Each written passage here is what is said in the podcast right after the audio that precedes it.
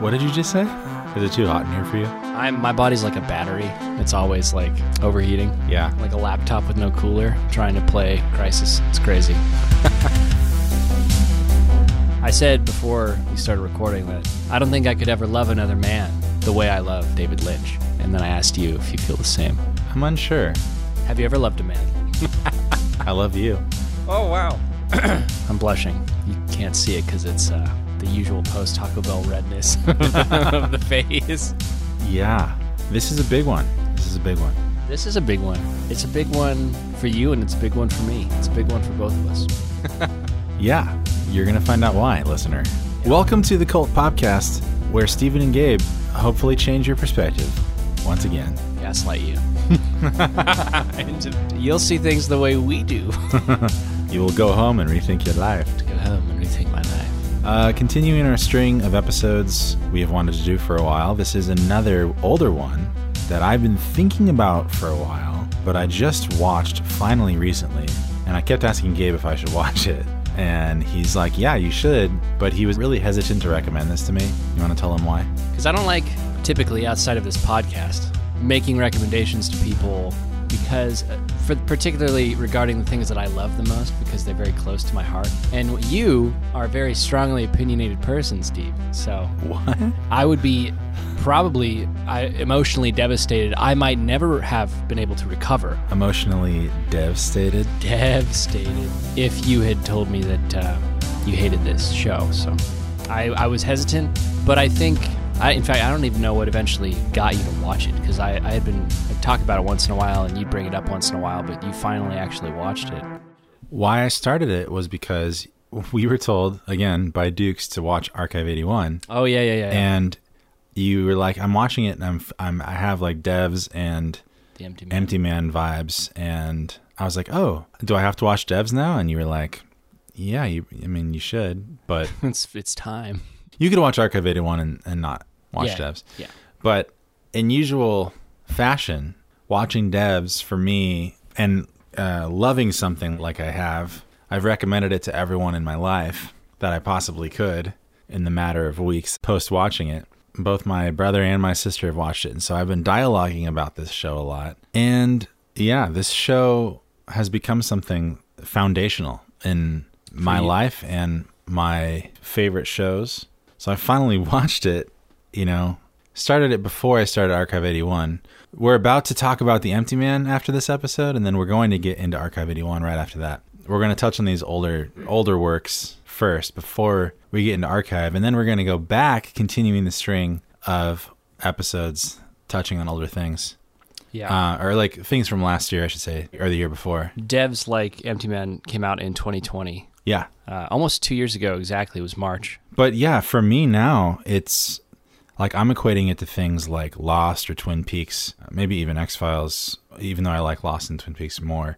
But things that really, like I said, foundationally kind of make up my core belief system of good art in motion picture form. Specifically, in this case, a good show. I've been saying it's a lot like Lost in a lot of similar ways with themes and stuff, but they did it faster. They got there in 8 episodes instead of 6 seasons. Yeah. It's tough to compare those two anyway in terms of how long it was running, because one of them was meant to be a show that ran for years because it was, the golden age of network television, or like at the forefront of it for Lost and its time. But Devs was always meant to be just a really short and sweet, kind of like an extended film, limited series. Yeah, I mean, to jump into this, we're talking about Devs.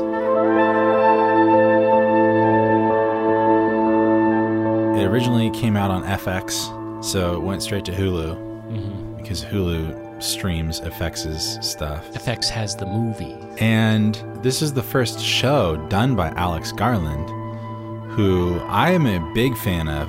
I am even more of a fan of Alex Garland's now, but Gabe has been more of a fanboy of Alex Garland a lot longer than I have, which is why he would have been devastated if I didn't like this, because it really hits close to home for him. Well, both subjectively and objectively, I think it's quality, which is why I think so we often have similar tastes. And we're getting into it. I will tell you, I have 5 pages written out. I will tell you full why I think it is quality in the coming minutes. But before we talk about it, we have to talk about Alex Garland.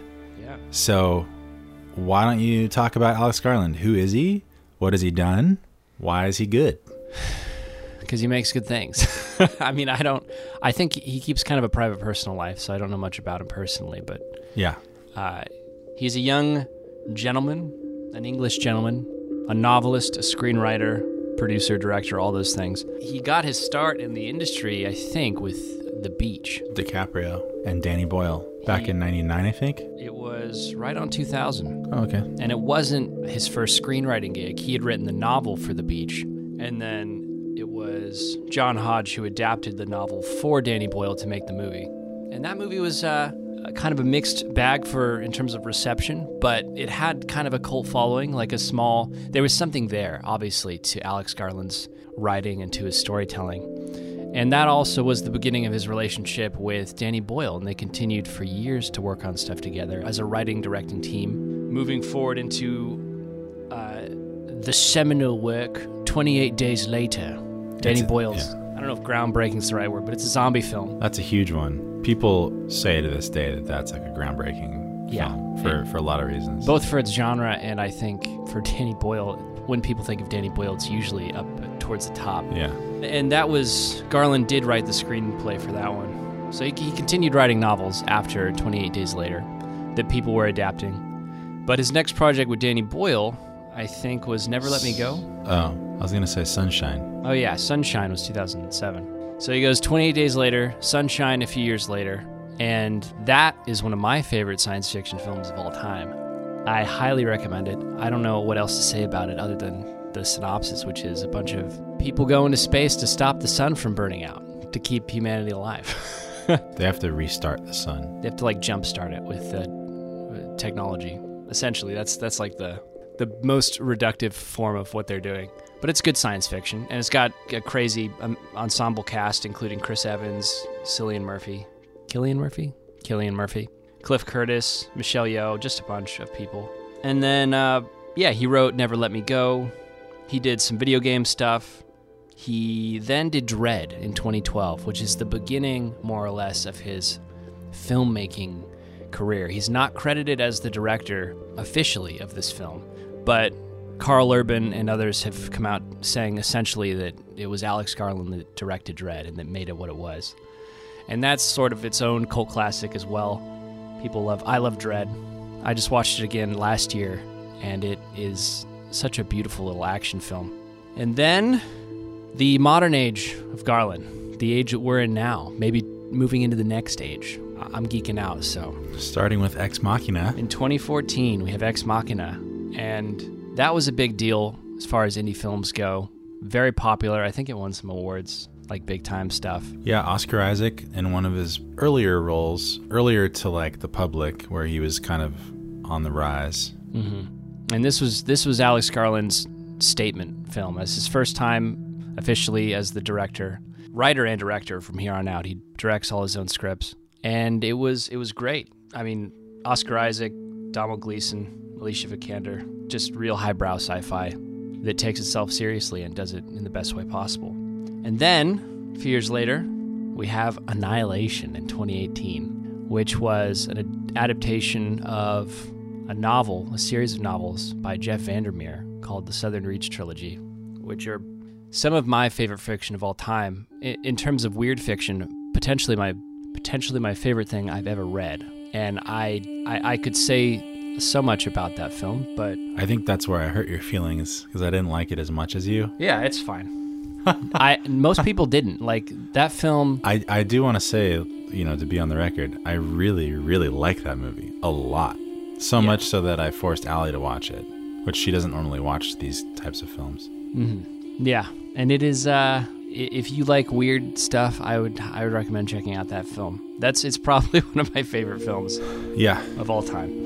And then Alex Garland started working on Devs, and it was a project. I guess he wanted to step back from the process of filmmaking and like dealing with studios like in that capacity for a bit, and so he, I don't know how the inception of his deal with Hulu came into play, or FX rather, or whether or not he had intended for the story to begin as a film, but he wrote and directed this 8-episode limited series called Devs, which dropped sort of quietly in 2020. Kind of in the pandemic. Yeah, literally right at the beginning. Yeah, at the beginning, yeah. In March. It was the beginning of America's lockdown. So people were watching it at that time. I guess in that way, it was good timing. Yeah, yeah. And that's where we're at. And over the people, word of mouth gets around, and it's not celebrated as ubiquitously as like Lost. Yeah, it's a smaller show. It's a more intimate show. It's not like a sprawl. Like Lost is this big sprawling story, and it doesn't have the total craziness that, like you said, Twin Peaks would have. It's not as absurdist. It's this contained little character drama with like 5 or 6 people. Well, I would argue that it is that sprawling, but it just does it faster. Yeah, theoretically it's sprawling. But so can you quickly define his style or genre? It's tricky to pin it down. It is a style though, because it's always from Ex Machina through Devs. There is a style there, and I would say it's meditative. Almost always science fiction. Like he loves telling character-driven stories and narratives through the lens of science fiction. This, I mean, I've talked about why I love sci-fi before, but it really blows open the doors on the stories you can tell and still get people to connect with those characters in a way that is both interesting to watch as a drama and interesting to watch as like a crazy plot. Mm-hmm. Like Ex Machina, we had robots becoming sentient. Mm-hmm. Annihilation, we had this story of incorporated environmentalism and surrealism and all these other things, but it was still a story about, self-destruction. Mm-hmm. And then Devs is just a whole nother bag of worms in science fiction about the possibility of quantum physics, basically, to put a button on it, Yeah. So he has these sci-fi elements, but he also has these large kind of philosophies that coincide as almost like a double meaning, a double entendre, to what you're seeing. They're usually quiet. They're very tense stories that he tells. There's often moments of dread, or like, it's mounting towards something, and there's an explosive climactic. Either at the end of the show or throughout the show, there are moments where it builds to a boiling point, and it gets crazy, and then it settles back down, and it starts to tell those stories again. And oftentimes in his stuff, a lot of the runtime is just conversation. Alex Garland loves writing dialogue, and he loves writing conversation between characters that, like you said, it's very layered thematically, and the interpersonal dynamics there are very complex. And that's what draws me into it, is someone who thinks about the writing first and foremost when I'm watching content, I guess, movies and television.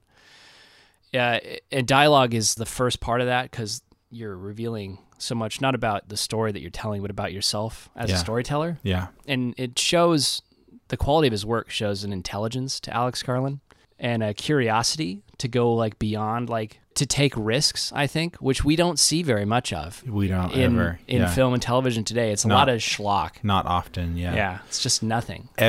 Almost every line of dialogue has thought and thoughtfulness behind it. Mm-hmm. And I was kind of equating it to him having, or, being a writer. I'm sure he's also very well read and very well learned.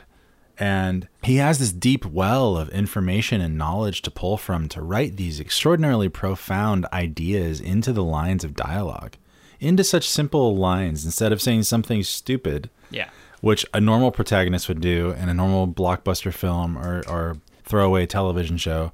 The characters say intelligent and smart things that progress the story in an interesting and comprehensive way that leaves you feeling fulfilled and satisfied, and both on an intellectual level and like, I'm enjoying this because I feel like I'm actually gaining something from watching this right now, So that's always something that I think about when I'm watching his stuff, because there's always a double meaning, or usually there's a double meaning behind everything that's happening, which is something we'll talk about later, more later. And it's always an emotional journey too. Like it really pulls at your heartstrings. I mean, it's still a story because he's still telling. A story which has to do with humans, but this is a analysis episode, so it'd be remiss of us to not mention the other people that have worked on this show. Yeah. He worked with Rob Hardy for the cinematography on this show, who he worked with on both Annihilation and Ex Machina. So they have a good working relationship. The cinematography is amazing. Yeah, it is.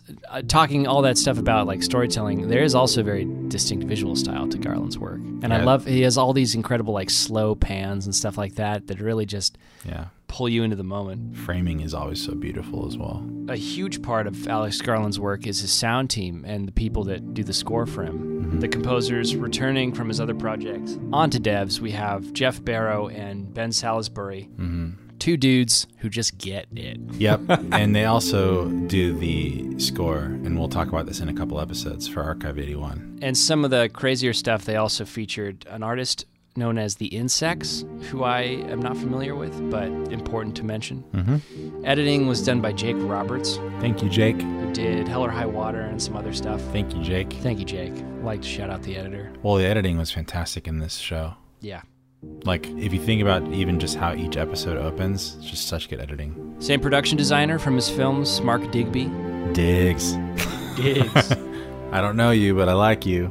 And, I digs Digby. Producers, Garrett Bosch, Eli Bush, Sarah Desmond. Garland produces his own work. Avram Kaplan as the line producer. And Drew McDonald, Matthew Henry Davey, Alan Reich. And another gentleman who has always been a champion of Garland, which is, it's unfortunate, apparently, I think stuff has come out against Scott Rudin, who is the final producer for devs, who has produced a lot of incredible work from No Country for Old Men to The Social Network. He's produced Garland stuff.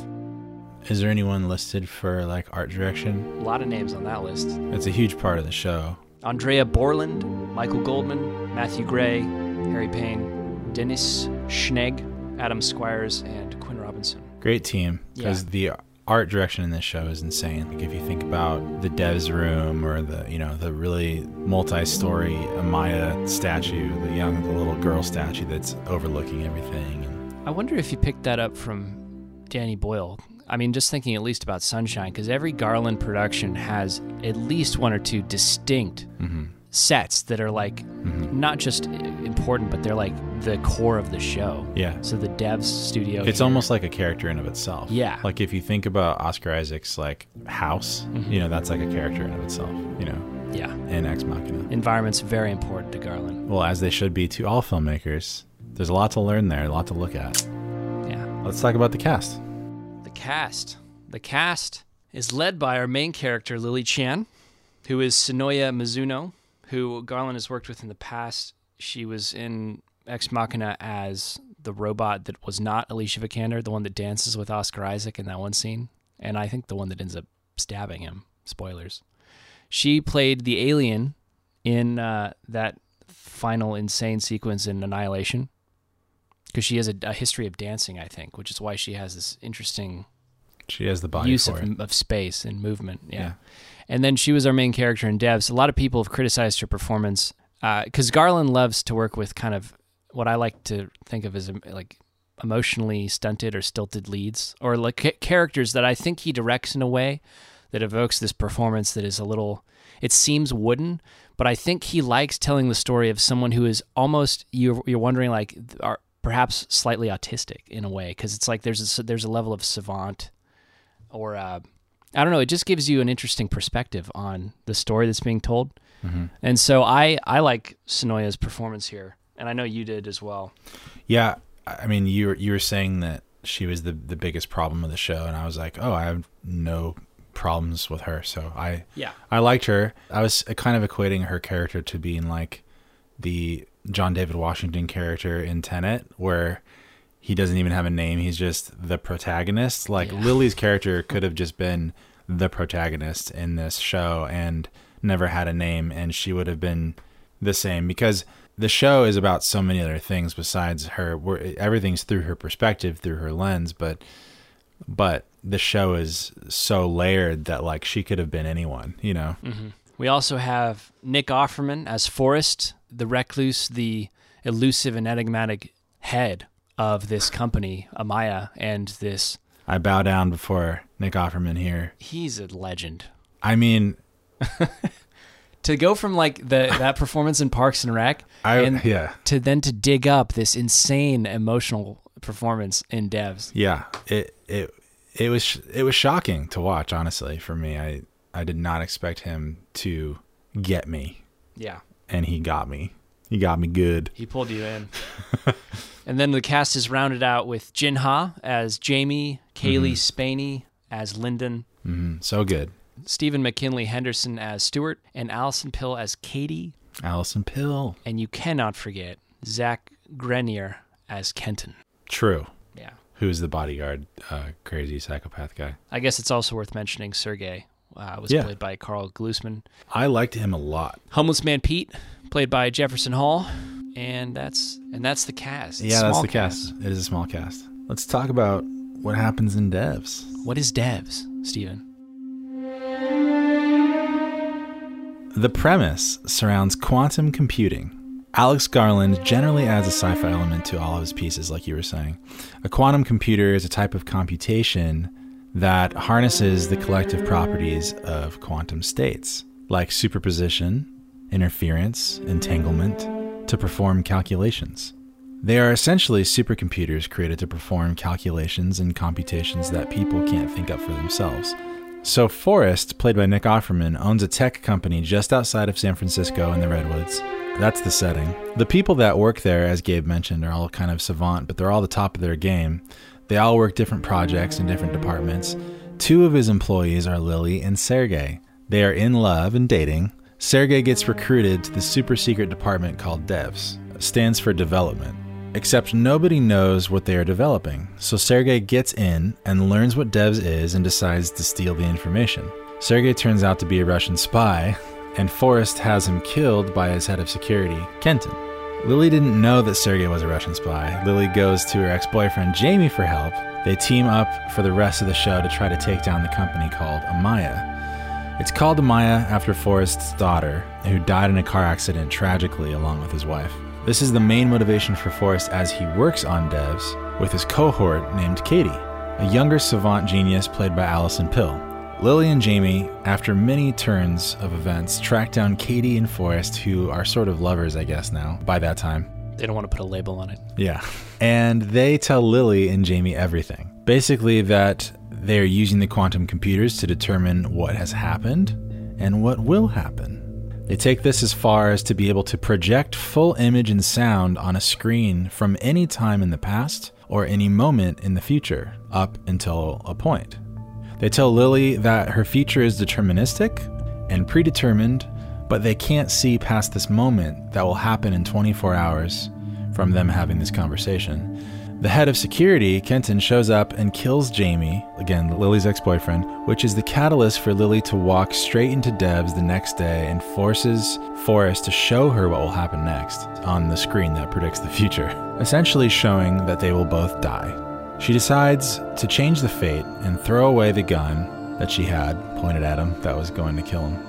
But they end up both dying anyway because another one of the people in the development department, Stuart, who is kind of just hanging out, decides that Forrest is evil, that shutting down the machine and killing him would be the best way to go forward with the Devs project. An end. Yeah. So he essentially shuts down an elevator that they're in, and they drop to their death.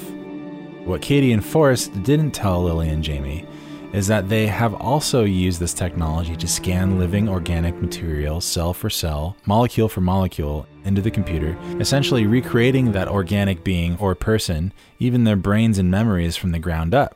And they, from that point, can even interact with it. If it sounds trippy, it's because it is. And this was Forrest's plan all along, to be reunited in a world of his own making with his daughter and wife that he lost. That mirrors the reality that we have been watching this whole time. Essentially, a multiverse reality. Katie was helping him accomplish this. But he also has Lily scanned in to live out her life in the quantum computer multiverse world as well. After Katie uploaded them to this quantum reality, she explains everything to a senator, part of the government entity, to help them keep it running so the machine never shuts down. Lastly, I will say this. At a point in the finale, Forrest tells Lily that the V in Devs is Latin for you as an inside joke to himself. meaning that the project is actually called Deus, meaning God, because that's what they were doing in Devs, playing God. And that's basically the show. Nice, Stephen. Good job. So before we continue, Gabe, I want to say I've never seen a show, ever. I don't think ever. You've never seen a show? That changes the name of the show to something else entirely in the final episode. As part of the reveal, you know, in the hook of the show, even down to this point of like changing the title art as the show ends, implying the show was actually called Deus the whole time instead of Devs, you know? Mm-hmm. Yeah. So I have to say that from the outset, because that alone in my mind sets it apart than from everything else. What a cheeky bastard. Like Garland. Well, so to take this a bit further, this was something I was already thinking about. And I told you, I think I even told you before I finished the show that I was thinking about that. Yeah. Because as I was watching it, like Lost or Dark or other shows, Alex Garland always titles his stuff to not only have it almost be like a literal or metaphorical meaning to the content of the show or the science fiction that it's playing with, but it also like has a double meaning that details like the emotion or philosophy behind it as well. And so Alex Garland always does that. So I was like, why did he name it Devs? Like, it made zero sense to me why he did that. Like for example, like Ex Machina talks about, you know, machines, but also the classic idea of Deus Ex Machina. Yeah. And then Annihilation both is like the annihilation, like end of the world, but also dealing with how do we deal with our complex human emotions when we feel like our world has been annihilated, that whole idea. And so watching Devs, I kept saying like, man, I hate the name. Like, I hate it. I get why it's called Devs, being a tech company, like about development stuff, but the subtext is completely missed. So in the final episode, Offerman drops that it's not Devs, it's called Deus. And my mind figuratively melted. I was like, okay, Alex Garland, you got me. I'm completely like hook, line, and sinker. I'm yours. Take me. Take me now. I love the way he delivered it in the show too, because Nick Offerman is making this kind of little reveal to Lily, and he's like, yeah, it was kind of a joke, but this is what it really is. And yeah. I was like, oh. But like, it's that kind of like meta, like, don't take yourself too seriously to the point where like you might make this moment a little too campy or heady. Sure. So he's self-aware at that to do something like that. Yeah. So insane. So let's talk about why we like it and why it's good, why we think it's good. Why are we here now? Why are we here now? Well, what is this show about, Stephen? Can you like give me the... I just said it. Yeah, but not what is it about, but what is it about? Oh, what is it about? I think for me, like, the perfect distillation, like as far as you can reduce it to a single idea, it would be like free will, you know, and the choices of our past impacting us and who we are moving forward. And I think the heart of that, really the heart of the show is Nick Offerman, right? Is Forrest. And like you said, how everything hinges on his past with his daughter. I mean, that is the catalyst for everything that's happening. Like his journey, our journey is his journey to be reunited with her. And I know it has a whole nother layer for you as a young father that I could not even begin to dig into. But that's why I love the shows. I love any show this is like the human story. It's like, you know, it's that question of free will and dealing with that, wrestling with that. Totally. And using quantum physics is such a genius idea in the modern technological age to deliver that story, to be the vehicle of that narrative, you know, and like the deterministic universe theory versus like all these other opposing ideas, and which is a similar thing that like Dark played with. Yeah. And that's like a huge chunk of why I love Dark, outside of you know how great that show was in every other way. But yeah, it's certainly in that ranking, you know, because within determinism, you also find like the macro existential questions, you know, because it's like, well, if nothing matters, then why do I matter? You know, and you know, if none of my choices matter, if nobody's choices matter, then why am I here at all? And I think that's a question that we all ask ourselves, regardless of whether we're answering it cognitively. You know, I feel like at some point in our lives, especially in our most painful or our worst moments, we're asking ourselves those questions or asking those questions, whether we want to acknowledge that we are asking that or not, you know? Yeah. One of my favorite conversations from the show, which kind of embodies that conversation for me, is when Katie is laying there with Forrest before the final day, and they're like just kind of messing around, and she talks about how this is like, Forrest is like living in a trial, and he's put himself on trial for his past decisions and whether or not they were his fault, you know, the things that have happened. And she talks about, you know, the judge, the jury, the executioner, her role as a witness. Mm. And I loved her bringing this up to the surface for the viewer to be like, Forrest has made himself accountable, or at least this is his journey, is to like hold himself accountable for things that were ultimately like, you know, it's things he should have never really hung on to. Like the death of his daughter was not something, I mean, ultimately he could have made choices, and the whole idea of the multiverse being that he had in other points in time and space made those choices to avert that crisis. But in this world, he didn't, and she passed, and he blames himself for that. And it is encapsulated everything that he is, and it has consumed him, this guilt that is kind of honestly misplaced. Hmm. And the fact that you just can't let that go. I feel like everybody has something eating away at them like that, in that kind of way. I don't know. They're always coming back to that, yeah. That place. No, that's actually very on point. And I agree. Like, yeah, I think every person does have a moment.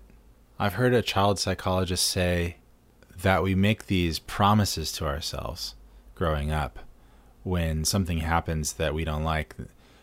We make these, they're called like determinations or something, where we make these gravely dire determinations, like I will never do this or never do that. And we stick to those things from a very early age on. And then that kind of plays out as we get older.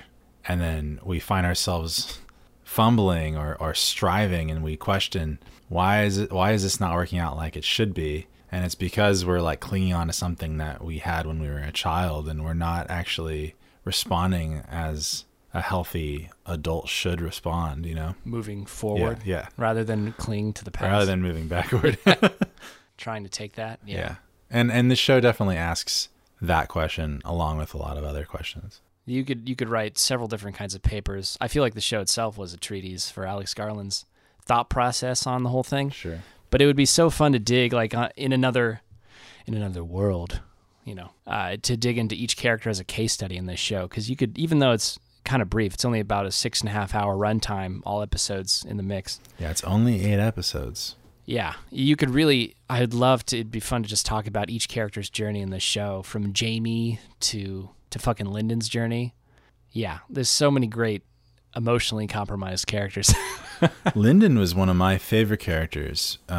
This was a young boy in the show, played by a girl in real life, because Alex Garland had a specific look for Lyndon in his mind, and he felt that Lyndon would be best represented by like a young girl. So, but Lyndon was really interesting because he's this savant child who's in this adult world, and he has the mind of an adult, and all the adults respect and treat him accordingly.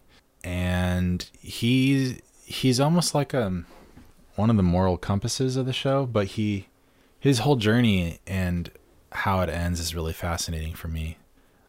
Sort of, because he's more interested in the discovery and the science rather than the actual outcome, you know? Yeah. His relationship with Stuart is fun. And It reminds me in a lot of ways of like, there's this dynamic in Shakespeare's writing sometimes where you have two characters who are kind of on the outside sometimes looking in, and their commentary there is for the audience to kind of flesh out what's happening. It's like the two old guys in the Muppets. Yeah. On the balcony. And so there are points throughout the story where Stuart and Lyndon are like going back and forth.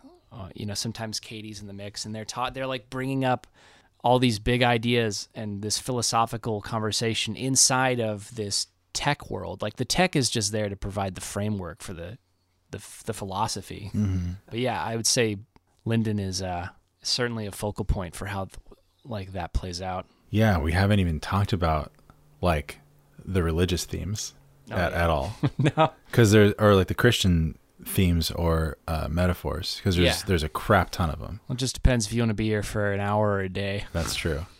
But we actually see Christ on the cross. Yeah. In like, you know, 2,000 years ago, that this quantum machine projects 2,000 years ago. You see Christ on the cross. And then Lyndon, who again is one of the young developers, gets Christ to speak. Mm-hmm. You hear him speaking Arabic. And Nick Offerman, who's again the head of this company, fires Lyndon, I should say, for applying the multiverse theory to the algorithm rather than using the algorithm the way that they designed it to play specifically our timeline's Jesus, or this, you know, timeline that we're viewing as the show's Jesus. And that was the most important thing for Forrest, because he specifically wanted to stick to this timeline because he wanted to resurrect this Amaya, which was what he called his Amaya, or this specific timeline's version of his daughter, so that he could be reunited with that version of her when everything played out the way that he thought that it would.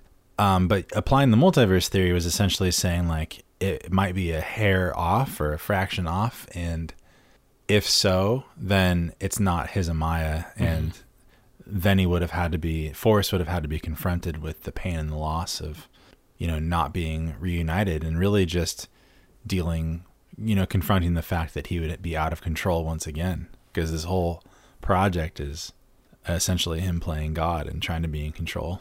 Yeah. That conversation about control is interesting because the whole idea of determinism, being this kind of relinquishing of control. Yeah. I have a definition of determinism because I thought it'd be helpful for the listeners. Yeah. Determinism is that all events, including moral choices, are completely determined by previously existing causes. They go a long way to present this idea and rationalize it in the show. The idea kind of that you could only have done what you already did, you know, that idea, which ends up not being true for the sake of this show. It feels like that deterministic idea, that theory is how...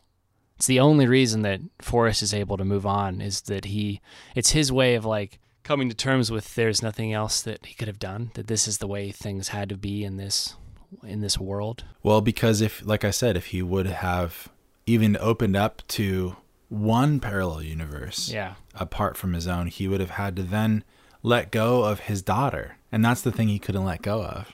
Yeah. And that's the whole thing. Even the idea of determinism, in the show, in his mind, he's determined to not let go and resurrect his daughter, or resurrect himself to put him alongside this version of his daughter that he lost. It's deeply like fucked up, but it's also deeply beautiful in a sense, because you're witnessing the love of a father. I mean, not even to bring Christian themes back into this, but like the whole idea of the love of a father is a huge aspect of Christianity and something Jesus talked about often. But that's the thing that really shook me, like having two daughters of my own, I was definitely moved and shaken. I was shook hard. I like that Lyndon and Stuart and Katie had this response when Forrest tries to fire Lyndon for this achievement, really, as they see it. Yeah, he should have won the Nobel Prize for, you know? Yeah, they have this interesting retort that it is like the multiverse theory is kind of in itself deterministic because of the idea that all things that can happen will happen in the multiverse. But Forrest isn't having any of it because he just, like you said, he wants his Amaya and he's not going to settle. Yeah. Until he does. Until he's left with no other choice, really, at the end of the show. Yeah. And it's something called the Everett theory, which is proposed by an actual scientist. All the science here is real. It's pretty factual. I mean, it's even when it's theoretical, it's still people that exist. Yeah, and this scientist, his name is Hugh Everett, and it's the idea of infinite worlds where people make infinite choices, and that essentially alone proves that free will exists. But Lyndon got fired for that, you know. Yeah, and there's also the idea that tech leaders are messiahs, or believe they're messiahs, which was it was more of like a remark that Jamie had before he died that Lily then carried on. But that's another idea of this idea of messiah, and again playing off of the word deus, and there being a messiah within deus is really funny, you know? And even like they're literally resurrecting things at devs in that office space if you can call it an office space. They have a machine. Part of the quantum computer that you mentioned when you were going over the story is that they have the ability to, mm-hmm. on a molecular level, mm-hmm. replicate both inanimate and living things. Organic material. And they do it with the mouse until the end of the show. You see the mouse come back to life inside of the machine's replication chamber. Yeah, and that was in episode 5. You first see the mouse resurrected, and then they're able to put, like, so in the machine, they resurrected from the organic material, like a copy of the organic material, a digital copy. They're able to put, like, a physical piece of bread or cheese or something. Yeah. And then that mouse that's resurrected in the machine now is able to interact with that bread or cheese. And that's a pretty profound idea, that we could essentially create something that had existed in a machine based off of the data. Big data. Like I said, literally cell for cell, molecule for molecule. And that includes like brain and everything that makes up a person or an organic being. But is it you, Stephen? What? Is it you, though? Is it really you anymore at that point? I love the extrapolation of that. Yeah, that's an interesting question. I love that scene is one of my favorite when they do that with the mouse. Both, it's such a haunting moment. And both like the extrapolation of it literally and figuratively in that scene, Forrest wants to go further with the experiment on the mouse. And he says, keep extrapolating the data. Because the way that this machine works is it can move outward because of the interaction of each point of data with the next point of data. It gets really funky, and I honestly couldn't speak to the validity of the science. But the way it plays out in the show, in this scene, is that they keep moving outwards. The digital representation on the screen they're watching, it's moving outwards from the mouse to the outsides of the room, and then it goes beyond the room. And you see this shot of Forrest looking at the mouse, but what you're seeing on the screen of the machine is as it captures Forrest's face as the machine keeps extrapolating outwards into the room and into the next room. Mm-hmm. And it's such a haunting visual because it cuts between Forrest's face and the digital reconstruction of Forrest's face in the machine. And that's where you get the first thought of, oh, we can have people in here too. It also makes it extremely meta because the further the machine goes out, it captures the machine itself. And then it literally becomes like on an infinite scale. How many times can we do this? Stuart has a great line of commentary for that when he shows some of the lesser important people in devs how this works, because he runs a projection, like a 1 second into the future projection of people in the room. It's him and some B-tier personnel, and he's like, everyone's freaked out when they see it. They're like, this is like some voodoo stuff. We've gone too far. Science has gone too far. Right. And he has this great line about, we've opened the box and like there's another box inside the box or something. And it's just, it's such a mind trip. Yeah. It's such a great. Well, it just goes to show how thought out this show actually was. Yeah.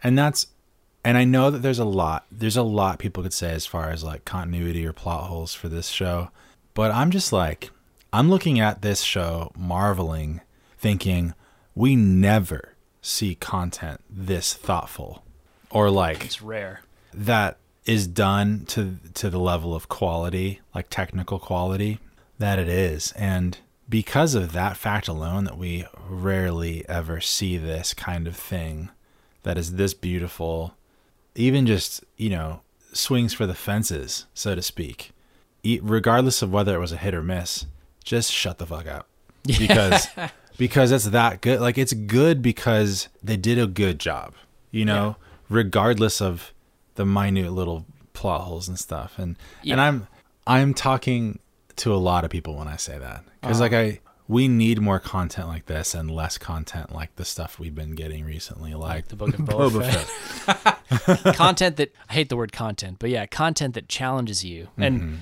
Alex Garland's at his best, even when he doesn't stick a landing 100% in a moment, in a given scene. There's such an authenticity to his filmmaking where he's challenging his audience. He wants to challenge his audience, and he expects a level of intelligence from the viewer that people just don't expect anymore. That's well said. And there's an unfortunate, cyclical system of garbage, because like the garbage sells, so they make more garbage, which sells more garbage, which makes more garbage. We need more money. Yeah. But this, like, if we didn't have enough, we need more. This is why shows like this, long format, you know, highbrow content, you know, I'm saying in quotes, content. That's why it doesn't always sell very well, you know? Like Blade Runner 2049 was a bomb at the box office, and I just it really truly bums me out, because this is the stuff that when everything is said and done in 100 years from now, people aren't going to be remembering the bullshit. Yeah, like people will be like, "Wow, there was some really good art at that time, and here are the hidden gems, you know, amidst everything else." And yeah, you'll have to, in 100 years, potentially dig a bit to find, but they will stand the test of time. Yeah. Yeah. And this, I mean, okay, as much as I love it, it may or may not be one of those things that lasts. I personally would like to think that it does, and it means something to me personally. It's one of the best shows I think I've ever seen. Like that's kind of my ultimate judgment call on this show, is that it is up there with all of my favorite things now. And therefore, forevermore, I will look to Alex Garland and his work in the future as something that I heavily anticipate, alongside Gabe. Yeah, he's been my favorite for a while. I mean, pretty much any project he's been involved in since 28 Days Later. And he was supposed to write, or I think he did write, a script for Halo back when that shit was happening in, like, you know, 15 years ago. And I think he might even still be credited on the new show that's coming out in a month. But this is someone who has intersected my interests on a superficial level in the past, but now as I've grown with him, I think, and his projects have developed in this way, he as a creator has taken a pretty meaningful place in my headspace and my philosophy of not just art, but just things that, you know, make me want to, things that inspire me to move forward in life, because these are, you know, stories that yeah, we live for this kind of stuff. I get that. People in general, they live for this kind of stuff. Yeah. And yeah, I'm excited to see what he does next. He's got a film coming out this year called Men with A24. Yeah, with A24. Probably again has a double meaning. Yeah. I should also say that, like, my main gripe with the show, because I think I related, like I said, with Forrest so much, having young daughters, was that he never really got that version of his daughter back. Because I'd be absolutely wrecked if something happened to my daughters in that fashion. But that, like, the fact that he truly doesn't get to live with the same reality version of his daughter and wife. The wish fulfillment, perfect ending. Yeah, that's what I was wanting. But then I started to think, I was like, you know, what does that say about the show? And the idea of actually playing God, like, it means that the punchline of the show is not a happy ending. It's that playing God never gets you what you want, which, like, let me extrapolate for a second, which is a huge statement of control. Like we were just saying, it means that, like, to try to control everything around you, especially when dealing with great and significant pain or trauma or grief, the thing we most often try to do in response, because we feel so out of control, is instead of acceptance, we ask the question, like, what can I control? Let me grab onto everything around me, like, right now that I can possibly grab, please. Like, I need to do that because I'm so out of control. So in the case of, like, Offerman's Forest here, the intelligence and technology and his money, like, his resources at his disposal are essentially limitless. So he actually tried to create a universe that is a replica of the one he has in front of him and is experiencing here on Earth as a way to deal with his loss and his pain, even to the point of death and killing himself, like his own physical body, to live on in another form as long as he is reunited with his loved ones. And that's why I personally connected with the show in a huge way, because, like you were just saying, my interior thought life, my headspace, my mind palace that we're always talking about, apart from the show dealing with ideas of science and faith, like, on a macro and micro level, the same thing that my self-professed favorite show, Lost, deals with, again, like throwing science fiction in, but it asks the hard questions about existentialism and philosophy and theology, but ultimately, like, all boiled down to one thing. And that is that, like, this show ultimately asks the question, how do we deal with the pain we experience here in this life? And this is kind of what we were saying earlier, but how do we move forward? You know, which, as someone like myself who feels constantly aware of injustice in the world or have had injustices done to him in the past, and I feel like personally hurt. Like I was saying, you make those determinings as you grow up and get older, and you get hurt and more pain. I will never be hurt again. Yeah. Like on both a global and like intrafamilial way, the weight of it all, like the weight of the world pushes down on top of a person, and the empathizing with pain in the world is something that I personally often feel the weight of, and it occupies a significant portion of my brain, like on the daily, to the point of where it feels like all too much for me sometimes.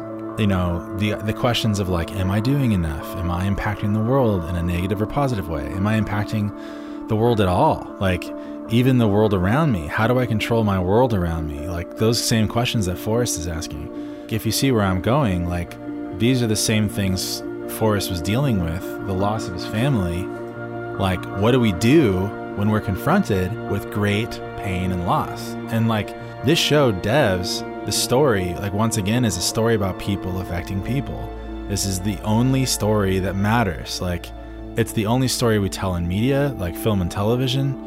It is the only story we care about as people.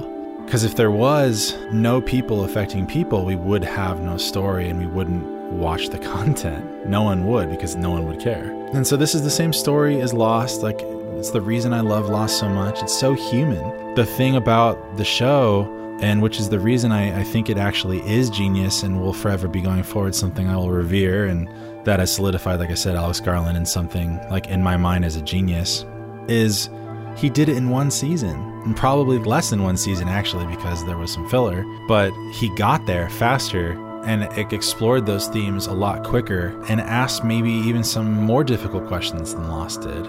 It took so many of the ideas and questions that I, or like many of us, wrestle with on a daily basis, and put them all out there for everyone to see in this compelling and super enriching story.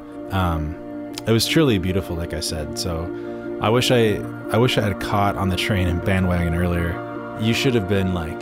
Should have pushed you into it? You should have been like, you gotta watch it. You gotta. But no, Gabe's a little bit scared. I'm precious with my shit. Well, no, I get it, because like if I loved something as much as I love this now, I also even have a hard time, to be honest, like recording this and then putting it out into the world as a podcast. Like, oh, people are gonna hear how I feel about Devs and be like, wow, that show must be really good, and they're gonna go and watch it and be like, this is the fucking worst show I've ever seen. This is garbage. And I'll be like, you just hurt me on a personal level. You've wounded me. But no, I should also say that like when it comes to great pain, again, something we all have felt, I'm sure, at some point. That's the purpose of the show. Like, Forrest found out, essentially, that he was wrong. Determinism and his theory of it were incorrect because the multiverse theory played out to be true and all of its infinite possibilities. But that was the answer. Like, which as a statement from Alex Garland is almost like saying, look, our first and instinctual inclination is always to control when we are confronted with great pain. But we have to learn to show up and be present and then ultimately move forward. And I can't distinctly say let go, because there are parts of us that will never be able to, or at least for me, it feels like that. But there's a great quote by a theologian named Richard Rohr. And he says, the great work in life is to let go. That's the great work, is letting go. It's tough. And it's like, it's literally one of those statements that's simply profound and profoundly simple, because it's, yeah, you can deduce it to that, but that's the work. Like, it takes so much work to get to the point where you can let go and feel like you do not have to control it anymore, you know? Yeah. And that's the reason I love this show. Like, it said all of those things and explored those ideas. Mm-hmm. In an interesting way. Yeah. True. It wasn't just like, you know, a soap. It was like, there's a fascinating way to tell the story, and he told it in that way. Yeah. It's interesting watching Nick Offerman reach that place that you mentioned of letting go, because at that point he's now in the machine, and Katie confronts him with that question of, are you okay making this concession? You know, living in compromise for who could know eternity in this machine. And this... It's something that didn't even hit me on my first viewing and struck me in a powerful way in my second watch of this show, is that When Lily meets Forrest in the simulated reality at the end of the show, after they've died in real life, whatever that is, they meet in this field outside of Devs, and Forrest tells her that this is one of my favorite, I don't want to call it a trope, but maybe conceit. One of my favorite conceits in science fiction is the idea of the coin flip, of winning the coin flip. And we see all, in just a flash of images, of shots, a bunch of the Forrests and Lilies inside of this simulated universe, this multiverse that didn't make it, that didn't get the good ending, so to speak, that the ones we settled on did. And we see, you know, I think if I'm recalling this correctly, like the Forrest who didn't get to be reunited with his daughter.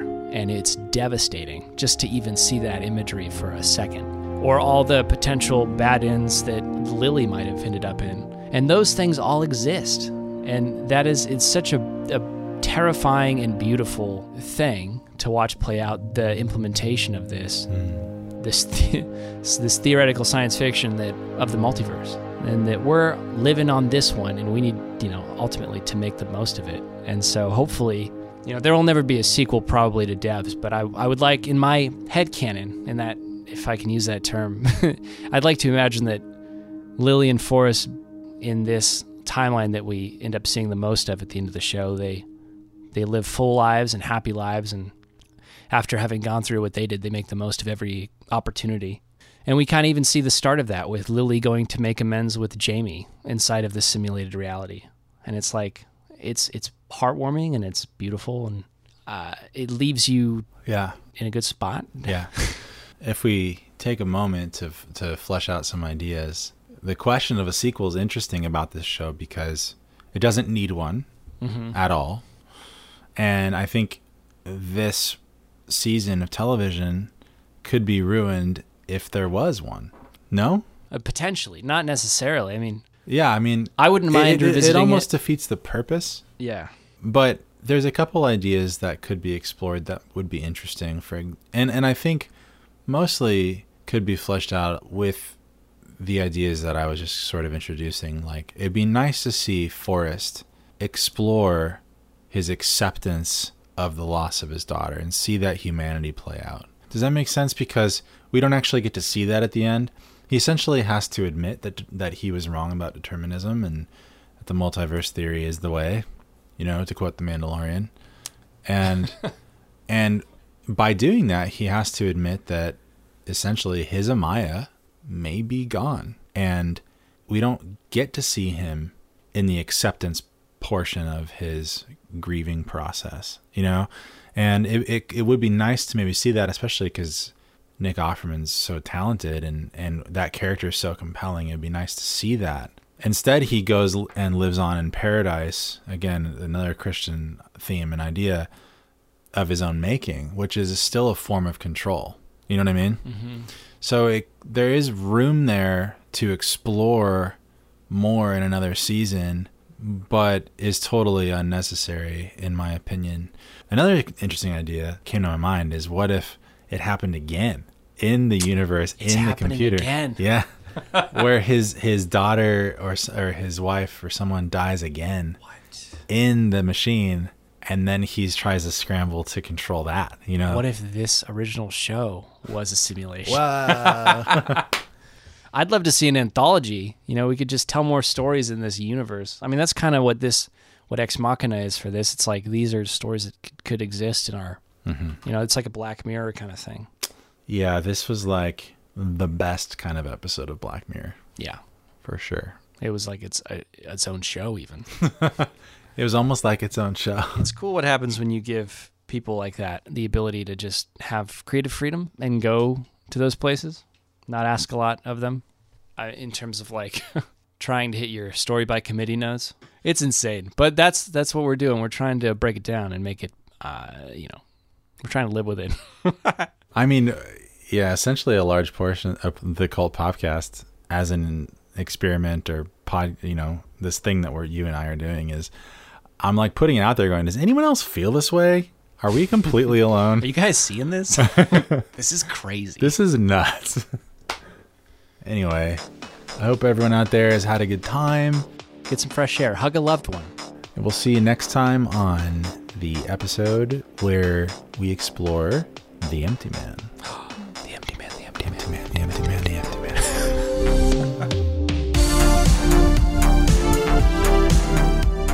Are you talking about why you enjoy watching film and television? The allure of media? This is one thing I love about watching TV and film, is that you never know when something is going to land on you.